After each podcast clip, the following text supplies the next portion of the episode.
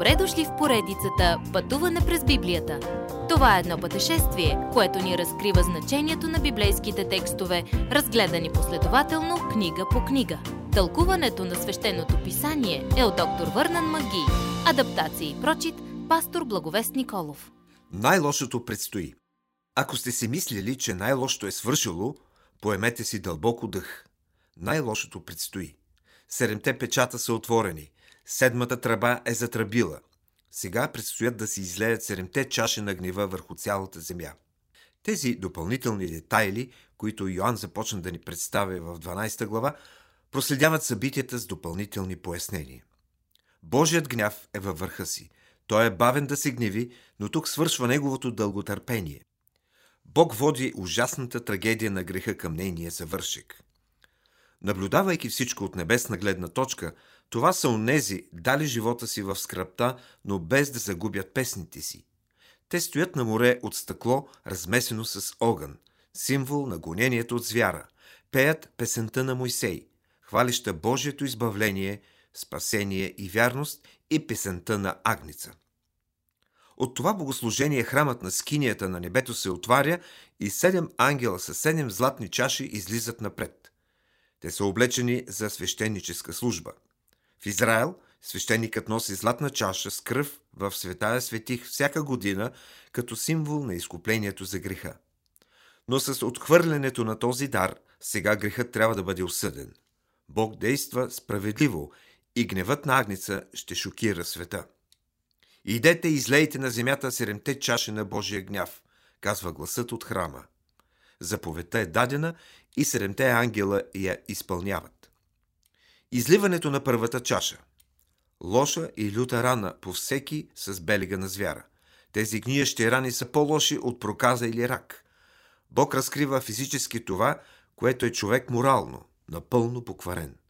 Тази чума ни напомня за шестата язва в Египет. Мойсей предсказва тази присъда в Второзаконие 28 глава. Изливането на втората чаша. Морето става кръв и всичко в него умира. Морето става гроб на смърт вместо отроба на живот. Също като първата язва в Египет, труповете плават по върхността и обсипват брега. Изливането на третата чаша.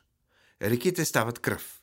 Сега всичката вода по земята е спряна и това разрушава живота по планетата. Изливането на четвъртата. Слънцето изгаря онези, които богохълстват и не се покайват. Исус предсказва това знамение, както и Моисей. Изливането на петата чаша. Царството на звяра потъмнява. Тази странна тъмнина може да се нарече тъмна светлина. С увеличаването на енергията на Слънцето, горещината ще е по-силна, но светлината ще намалее. Египет е изпитал това при деветата язва. Всички старозаветни пророци са предсказвали този ден. Изливането на шестата чаша. Реката Ефрат пресъхва, което се свързва с шестата египетска язва. Някога люлката на човешката цивилизация, тази област сега ще е нейн гроб. Сатана, антихристът и лъжепророкът ще принудят света да воюва срещу Израел. Но Бог е дал обещание на Авраам и на Израел, които ще опази. Той е единственият, който може да попречи на тази военна кампания и да ги смаже. Войната на Армагедон, която продължава през втората половина на скръпта, достига до целия Израел. Но Бог ги е събрал на равнината Ездраелон в централен Израел.